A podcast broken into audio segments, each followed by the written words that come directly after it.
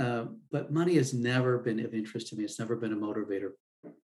Um, what is it interest to me is um, people around the world who are trying to do good work and um, i get to connect with them and i get to my life is so much richer having traveled to 18 quote unquote developing countries a term I this is a podcast called walk talk listen an attempt to connect people and make this world a bit better by sharing opinions and experiences based on the belief that everyone's perspective is true albeit partial. My name is Maurice Bloem, and I would like to welcome you to yet another episode of Walk, Talk,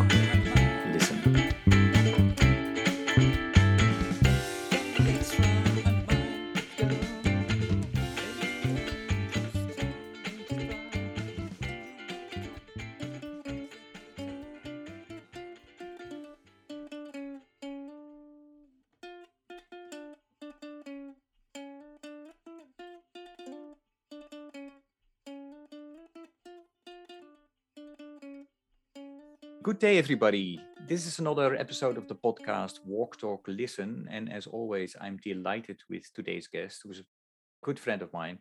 Uh, Brian, why don't you introduce yourself? Go ahead, please. Uh, thanks, Maurice. Uh, my name is Brian Backe, and uh, Maurice and I got to know each other by serving on a board of an organization called Growing Hope Globally. I became acquaintances and friends, and I be- just developed a great deal of respect for him and his leadership style and so we've uh, we've been friends now for a number of years. Uh, I have uh, spent the last 40 years in nonprofits, in management and leadership roles. Uh, some of them faith-based nonprofits like Catholic Relief Services, and some of them secular nonprofits. But basically, I spent my working adult life working in the nonprofit sector, mostly with organizations focused on uh, addressing global poverty, uh, both domestic and global poverty. And today I have my own management and leadership consulting organization. What I really love doing is uh, working with young leaders uh, and doing coaching with them because uh, I'm really excited about the next generation of leaders coming into the nonprofit sector. So that's my focus today. That's what I do, uh, as well as do a fair amount of uh, management consulting. And today I'm I'm wearing a hat from Puerto Rico. I just returned from working with nonprofits in Puerto Rico and fell in love with the island and the people of Puerto Rico. Oh, it suits you well. Um, so, so Brian, tell us um, a bit about because, yeah, you, you you were talking about leadership. You've also written articles about it, and and so yeah, t- tell the audience what are you looking for, and what what type of coaching do you do? Yeah, well, let, let me um, just a little bit of background. I graduated, went in the '80s to get an MBA thinking it would be useful in the nonprofit sector to get an MBA. It was a challenging experience, um, just because I, most of the people in the class were not sharing my values. My intent was to go get an MBA and then go two years in the Peace Corps uh, in Africa, um, and which I'm still hoping to do at one point. I'm only 62, so I still have time to do that. Um, but um, but I, I never took a class in leadership. I got an MBA and nobody talked about leadership.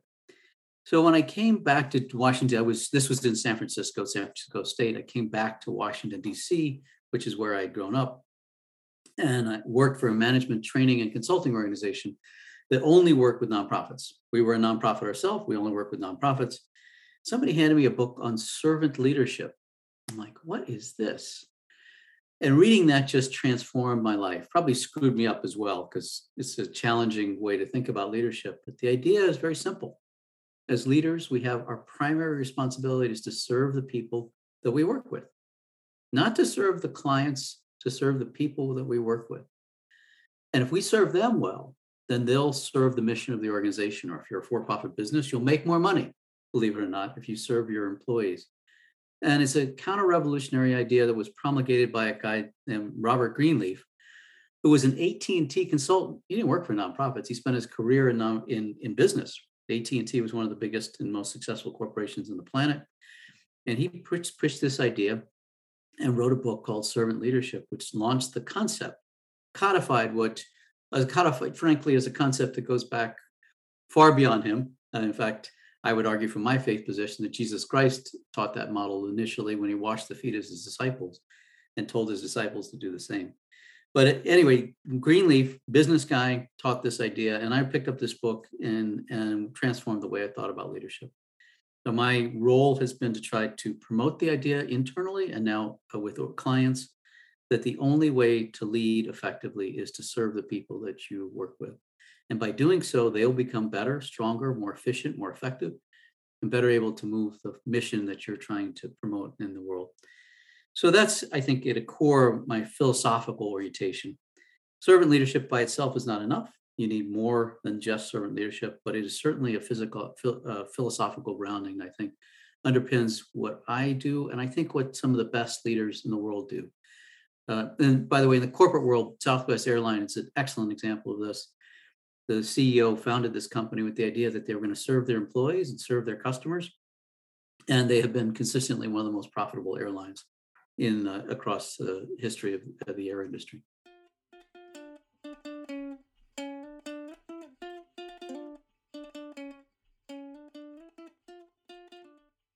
During your time with CRS, were you a good servant leader?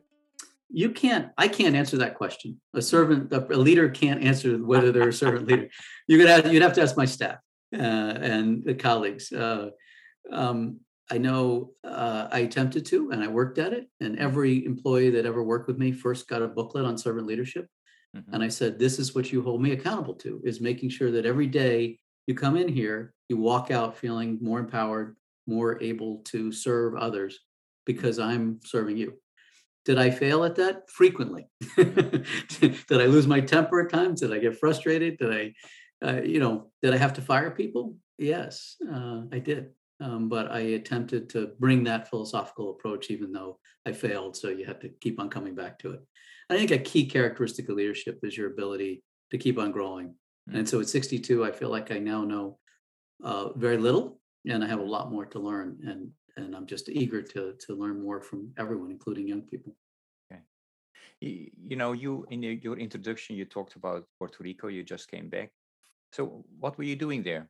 Was that in relation to your consultant? Uh... Yes, I, I, was working with a 27 year old who is my mm-hmm. client there, who is starting up an organization called the Monte Azul Foundation, mm. the Blue Mountain Foundation, uh, to train young people in Puerto Rico uh, in hydroponics and how to grow food.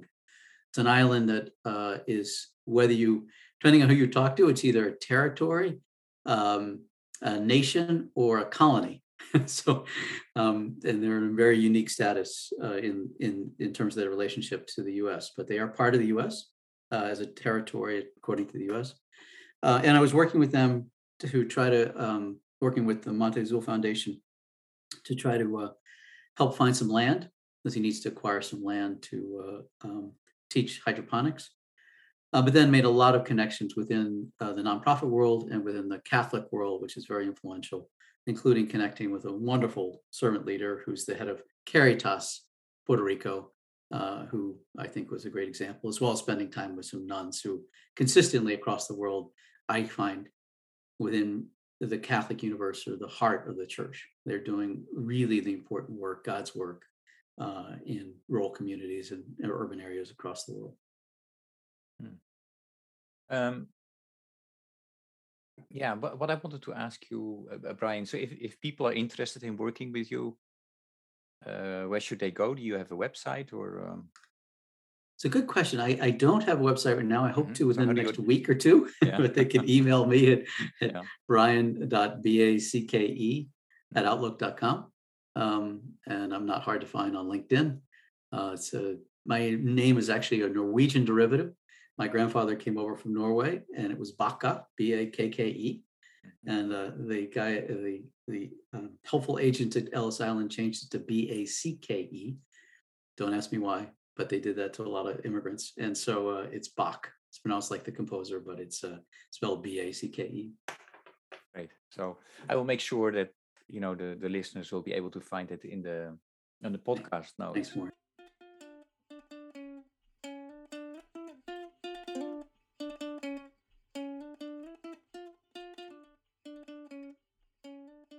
Yeah you, you know where why i started this this uh, a podcast it's a spin-off of um, a 100 mile walk that i started 10 years ago i actually you're the first person uh, I talk with uh, after I did uh, my 10th 100 mile walk. And I, you know, I, I discuss about many, many different topics when I'm walking with people. And it's quite interesting. And and one of the questions I always uh, end up talking about is, you know, what drives you? What Mm, drives you in life? So, you know, when the your alarm goes off in the morning, what is it? Why do you get up and, you know, start? mm. Uh, That's a great question. Um, I think it goes back to what I talked about before, but a simpler level. I think uh, I was put on this earth to try to serve other people. And you get a tremendous amount of pleasure from that. You get a lot of satisfaction. Um, I decided uh, when I got an MBA to, to go into the nonprofit sector. And I think I've calculated at one point I probably gave up about $2 million in revenue. Uh, but money has never been of interest to me. It's never been a motivator. Um, what is of interest to me is um, people around the world who are trying to do good work. And um, I get to connect with them and I get to, my life is so much richer having traveled to 18 quote unquote developing countries, a term I hate, by the way, because I don't think uh, the countries I get to travel to are developing in any way. Places in Africa have so much to teach us and people in Puerto Rico. But anyway, my life has been rich, enriched by that. So every morning I get up and I get up very early in the morning. Uh, and uh, I have the opportunity to do amazing work with amazing people.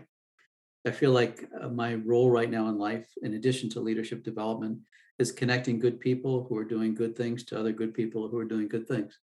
So I do a lot of connecting dots um, across the globe, not just in the US, in fact, more internationally as much as domestically. Um, what motivated me, so my first experience, I was 15 years old and I worked in a restaurant, Marriott Corporation owned restaurant in Washington, D.C. And I had to, I was a low man on the totem pole, had to bring the trash out one evening.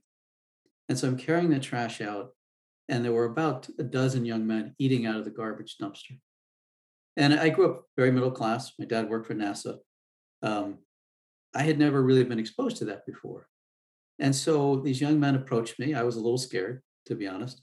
And they said, uh, uh, Can you bring us some food? I said, Of course I can bring food. We have, it's 12 o'clock at night. There's lots of food that we're going to throw away. I went in and made a plate full of sandwiches. And then I brought them back out. Well, I didn't make it out because you can know where the story's going. The manager caught me halfway through. I said, What are you doing? And I said, Well, there's all these guys eating out of the dumpster, and uh, I want to bring them sandwiches. And um, he said, No, you've got to throw those away. I said, You mean you want me to throw them away and then bring them out in the dumpster trash can that I'm going to take out and then delete it out of there? And he said, That's exactly what I want you to do. If you don't do that, they're going to encourage them. And tomorrow we'll have 20 or 50 or 100. So he made me throw these sandwiches in the trash can and I had to carry them out. And then the guys were eating the sandwiches that out of the out of dumpster that I just made for them. The most undignified thing I'd ever seen. Now, from corporate America's point of view, and Marriott's Corporation is a good company, they do a lot of good work. But from their point of view, they're not in the business. They didn't believe they're in the business of, of taking care of the homeless. I fundamentally disagree with that notion. And I'm angry today, how many decades later, that, that I had to do that. But it woke me up to the reality as a white middle class person that there's something fundamentally wrong with the way the system's working. That these folks in a country that has more food than we possibly can eat, and I was throwing away literally trash cans full of food, these men, undignified, just because they happen to be homeless, had to eat out of the dumpster. So uh, that story set me off on a path that uh, that I am on today to figure out how we can not only deal with poverty at a at a, at a level of a food bank, or which are very important, but also fundamentally the systems of poverty that keep people from being able to eat, and and people when they get down and get in trouble, become homeless. How do you help people uh, with dignity to find their path? So that's I. There's a certain amount of righteous anger I have around this that uh, I try to keep contained because it scares people, but it is it's never going to go away.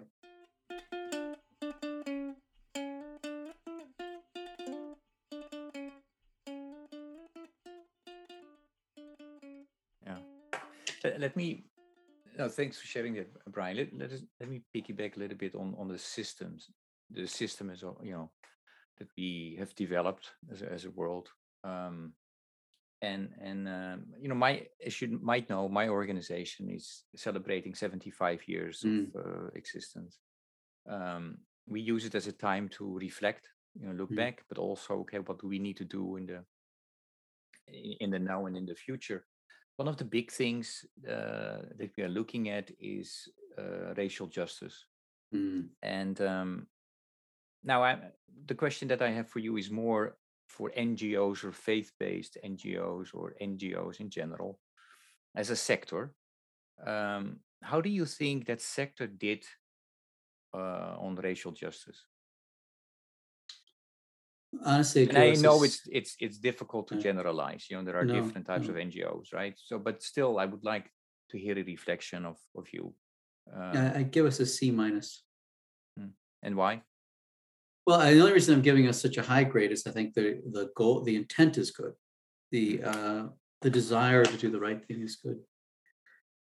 But what I see in uh, around the world is um, in NGOs, typically, not all across the board, historically has been well-intentioned, very intelligent, Harvard, Yale educated white people who look like me, traveling to go help other people in countries like Uganda, just literally got the phone with a colleague in Uganda. Um, there are plenty of people with PhDs and masters in Uganda. They don't need me to come in. Um, so let me make this very personal and very real. So a few years ago, I went and did a farmer to farmer uh, assignment, three weeks in Uganda, and I was teaching leadership. Uh, and I would, I insisted the first few days be a training of trainers. But after that, I ended up in rural villages, uh, teaching leadership in rural villages. And when I came back, I said to my colleagues, I said, I think this is a mistake. I, I think Ugandans should be teaching Ugandans about leadership. I don't know the culture, I don't know the language. Uh, most people in Uganda speak English, but in rural villages, not so much. I said, it's a mistake. I sh- if, if I have a role in this, which by the way, then they adjusted and I was doing virtually training leader.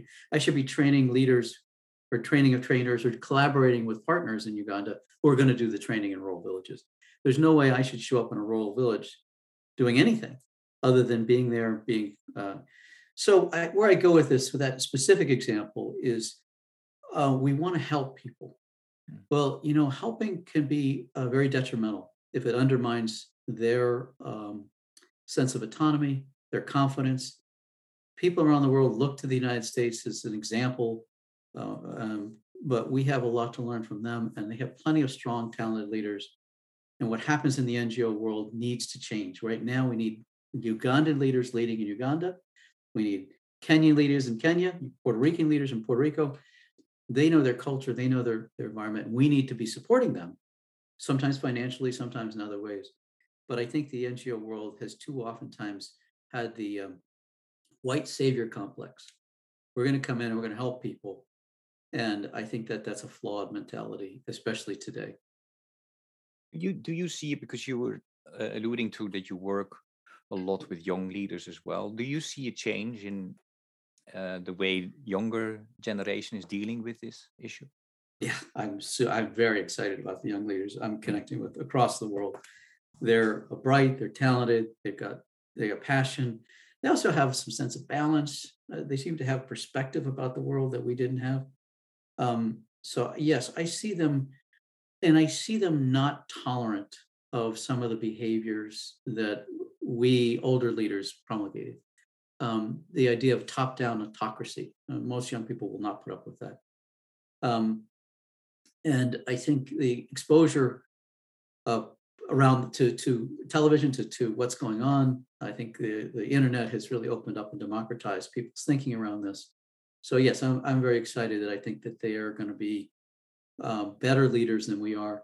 I think they can use some guidance because oftentimes what happened is the legacy of colonialism, particularly in the developing world, has been a top-down style of leadership that, Mm. frankly, has been carried over. I'm the boss. I get to make the decisions. That's very feeds our egos as human beings, but doesn't work very effectively. And I see young people challenging that. I see them cha- challenging racial assumptions, and I see them challenging uh, gender equities, a whole bunch of assumptions that have been put forth by organizations uh, over the centuries. And I think I'm very optimistic and encouraged by what I'm seeing with young people, young leaders in particular. what do you see among uh, young people happening around uh, religion and spirituality? And and you know the reason I'm asking is that you know some of my the people that I've talked to during those walks and virtually said you know the the actually the younger generation is similar to the older generation. The only difference is that they uh, you know they're not leaning towards many of them are not leaning towards institutionalized religion. Others are saying no religion is more out it's more spirituality. How, how do you see you know what what do you see uh, from your point of view happening around young uh, people and and these topics? Wow it's a great question. So i am uh, an active catholic um, but also very deeply believe in all faiths. I'm a, I'm very uh, a big fan of Judaism. I've gotten into work for the Protestant Church for many years. Gotten to know uh, Hindus in India. I've gotten to meet with Buddhists elsewhere. So I'm, I'm very much a believer in the value of all faiths. I just happen to be Catholic, and I'm an active Catholic. Um, so that's my position where I'm coming from. Uh, institutional churches have done a terrific job chasing away young people. Um, we are slow to change uh, and we're putting forth values that young people will not accept, and frankly, that I don't accept. The intolerance of gay people, uh, the judgmental part of that, which, by the way, Pope Francis, who I think the world of, has said, you know, who am I to judge? Um, so if more bishops and more clergy would follow Pope Francis, I think we'd be in much better shape. Young people are flocking away from the organized church, Protestant and Catholic, I hmm. don't know what's happening in the Hindu world. I know Judaism is struggling with the same thing. Organized religion, particularly among the three Abrahamic um, faiths, are um, are struggling because young people are saying, "I don't understand the values that you talk about." In my case, Jesus's values, which were oftentimes about tolerance and love, don't seem to align with what I'm hearing from the pulpit. So I don't want to be any part of an organization. Young people see the issue of how gays are being treated as the civil rights issue of the day. And they're not putting up with it. And God bless them. I am I'm completely with them on this.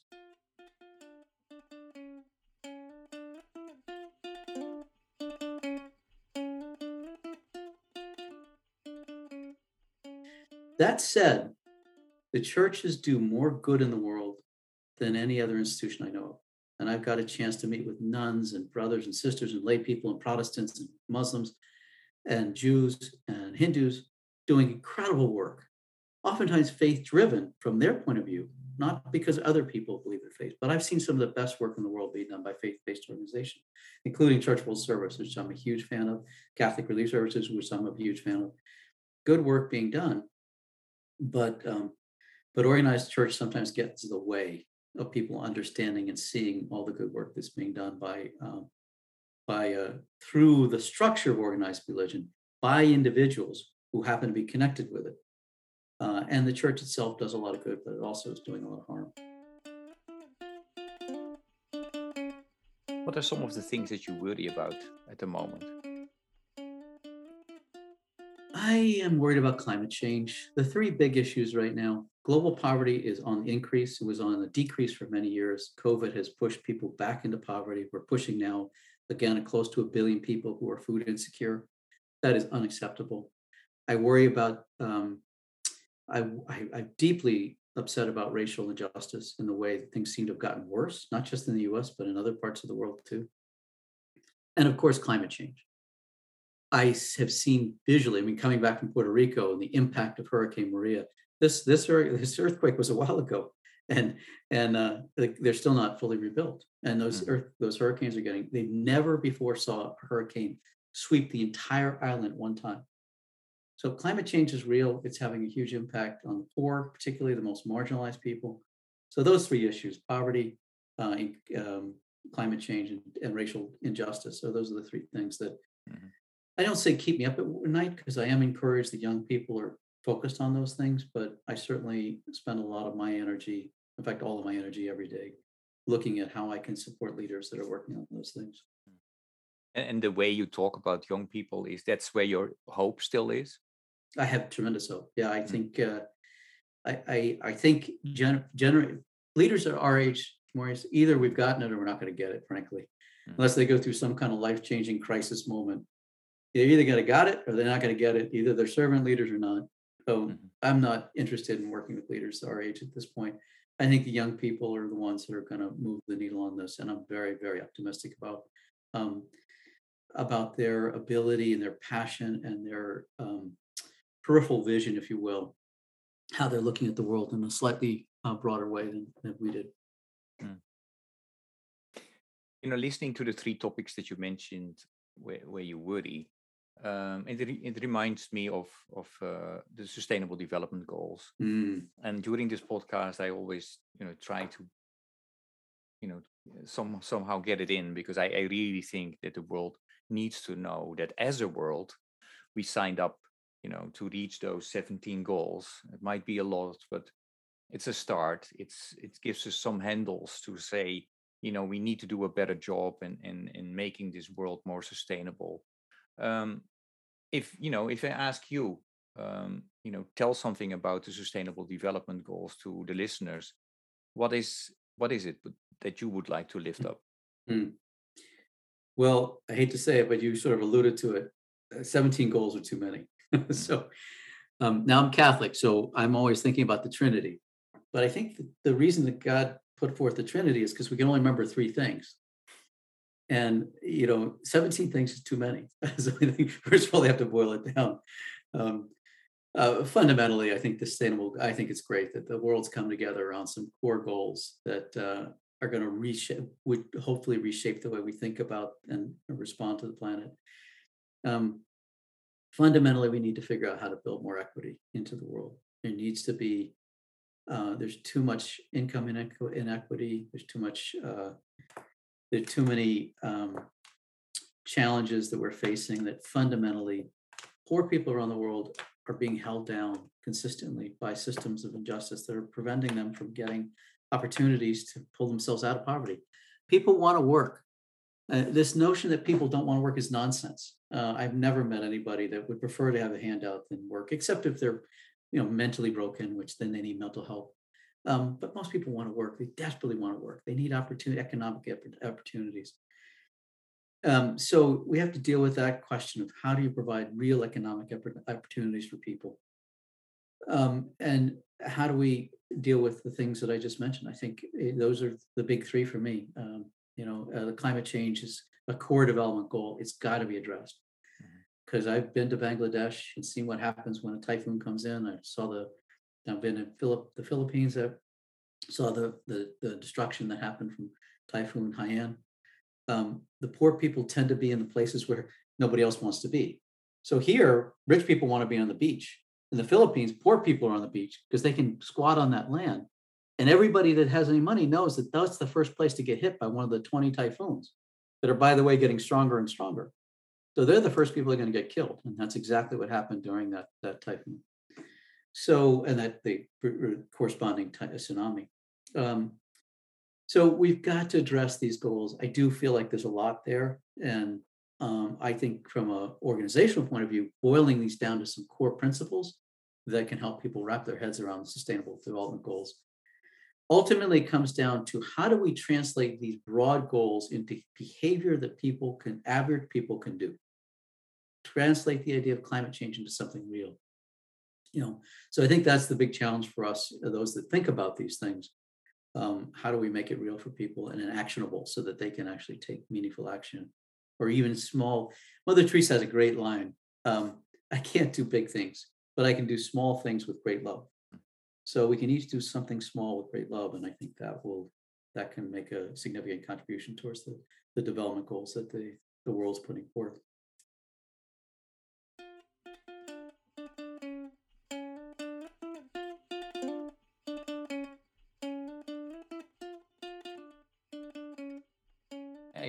Appreciate that. Uh, you know, you mentioning that um, because you know that's basically also the theme of of my 10th 100 mile walk. Don't be overwhelmed by all the mm-hmm. challenges out there, because you know there is the power of one, and mm-hmm. don't underestimate you know the actions that you take and and and its possible effect and that yeah. that could be as simple as a smile yeah. uh, you know, to to another person. So so um, or just yeah, not I, not I, ignoring the homeless person you walk past. Say hello, yeah. even if you don't give them money. treat them like a human being. You know, uh, uh, you know that's that's a that's an easy one anyone else can do, and you'll discover sometimes you'll find that they were a former stockbroker. Many times you'll find out they were a former vet. You know, we venerate the vets and we honor their service, but we ignore them when they're homeless. Um, you know, so a lot of a lot of homeless vets, and they deserve uh, just a conversation and and whatever support we can give them. So yes, I love what you're doing, Maurice. That's brilliant because that's you know, we get overwhelmed. We all as people can get overwhelmed by the scale of the problems. And, but if you do something small every day, I think you know you'll feel better. You'll feel better about the world, and the world will be a slightly better place. Great. Hey, uh, Brian, I, I love music, so I always have a music related question, uh, you know, as well. Um, if I am going to ask you to mention a piece of music or a song that best embodies what you are about, um, yeah, which song or piece of music would you um, mention? Well, what immediately comes to mind is Fiddler on the Roof, my favorite all time movie. Have you seen it? Yeah, yeah. Yeah, yeah, yeah. Um, and uh, you know, there's a there's there's just, there's a couple great songs in there, so it'd be hard to pick. But the one that always comes to my mind is "If I Was a Rich Man," mm. uh, because it's tongue in cheek, and he, this poor man has thinks that what will happen is if he'll be happy all of a sudden if he becomes rich. And I think throughout the course of the movie, uh, for those that don't, most people probably have seen this, but if this is about the Jewish persecution in Russia, um, the pogroms that were being inflicted on them, but it was a, written from a sort of tongue-in-cheek point of view or a, a humorous point of view. And Tevye, the lead character, thinks that if he just is rich, he's going to be able to sit in the synagogue and pray all day. And people will respect him. There's a great line people will listen to me, they'll respect me if I'm rich. And that's the perception a lot of us have. You know, if we only hit the lottery, my goodness, then our life is going to be all better. Well, an awful lot of people hit the lottery and end up being very depressed. In fact, the statistics are awful for people that win the lottery.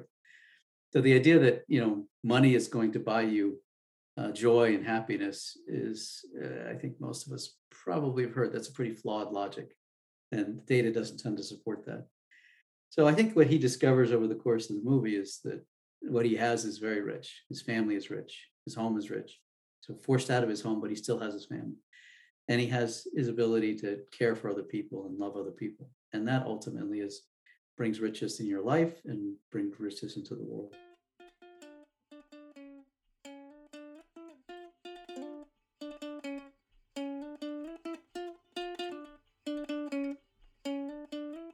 Yeah while i was listening to you i you know i was reminded that i i think if if uh, I, well i hope if there's one thing that we have learned as a species now because of covid is that you know what is important in life and and it, i think it yeah. goes back to your loved ones you know to your family your friends um, yeah. than anything else than uh, more than than money um, at least that's what i hope we we have learned and, and we are uh, learning um, you know you actually I think it's three years ago now, if I'm not mistaken. Uh, you joined me for uh, the last day of my 100 mile walk. Yeah. yeah. Um, if, if you would be asked to walk 100 miles for a cause, for a reason, why would you walk? I do feel like those core issues uh, mm-hmm. would it would be easy for me to, to walk for poverty, um, to, to organizations that are trying to address it in a in a in a constructive way. Um, and climate change, of course. I, I really am deeply troubled by um, by the level of racial uh, challenges we have in our country now.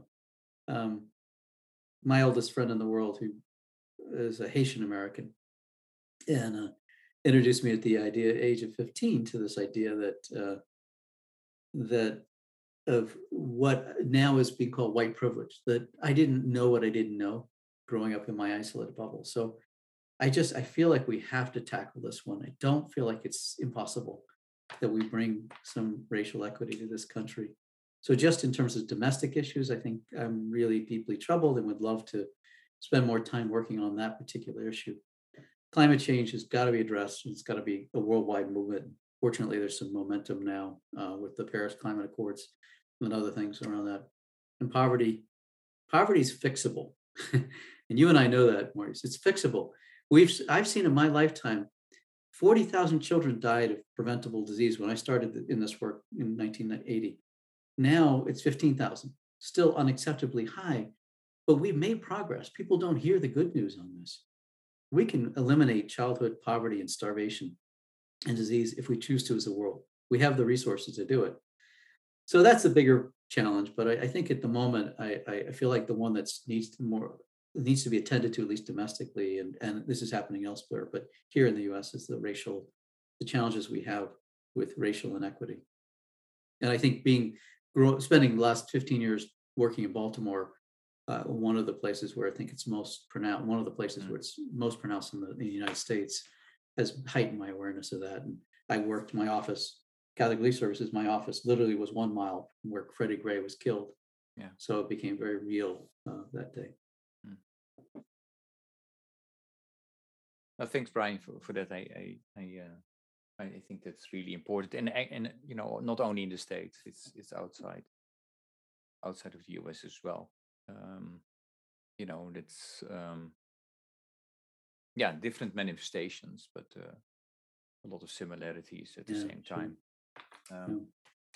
Hey, it, it always goes fast, uh, these conversations. Um, any last question, uh, message, or uh, invitation for the listeners from your side? Yeah, no, I, am grateful for this time. This is fabulous. And uh, as you know, a big fan of you and a big fan of the organization you work for. Um, um, I, I think um, it's a great question. I, I think I, I encourage people to, especially people that are in leadership positions, to, to really think about whatever language works for you. Some people say servant leadership doesn't work for them, but think about how you lead other people. And by the way, leadership, I don't at all think start only happens at the top of an organization. I tell my team every all the time that leadership happens at all levels. So we all oftentimes play a leadership role. And you know, I, I've become more and more convinced that the solution to the problems of the world have to start with people who are good leaders. Unfortunately, the challenge to be a good leader is you have to start inside first. You have to look at yourself and your motivations and how you operate, how you treat other people. And so you start with that, and then you look outward from that, um, and and try to be a person, whether you're a leader or consider yourself a leader or not, who's dedicating your life to serving others. Uh, if you do, your life is richer and better, and you make the world a little better place. If we live only for ourselves, I think then I think you find life is shallow and oftentimes uh, uh, not not as fulfilling. So that would be my encouragement. thank you so much, Brian. I mean, I I uh, I always enjoy our conversations and and um, me too. Um, yeah, I continue to learn from you, so that's that's great. I, I am hundred percent sure the listeners uh, enjoyed listening to you as well. I uh, really encourage you know the listeners to check you you out and to contact you if they're interested in uh, you know learning more. Uh, we make sure that uh, your email is is available in the in the in the notes of the podcast. Thanks. Thank you so much, and uh, all the best with what you do staying with you. And I hope you uh, recover from your walk soon.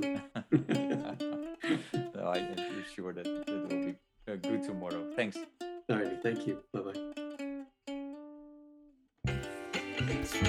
bye.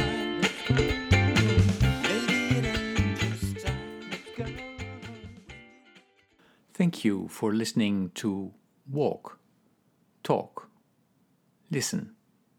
Please check us out on 100mile.org or follow us on Facebook or Instagram. I just finished the 10th 100 mile walk and I really encourage you to check out our website 100mile.org to see how you can still contribute to this campaign. Thank you.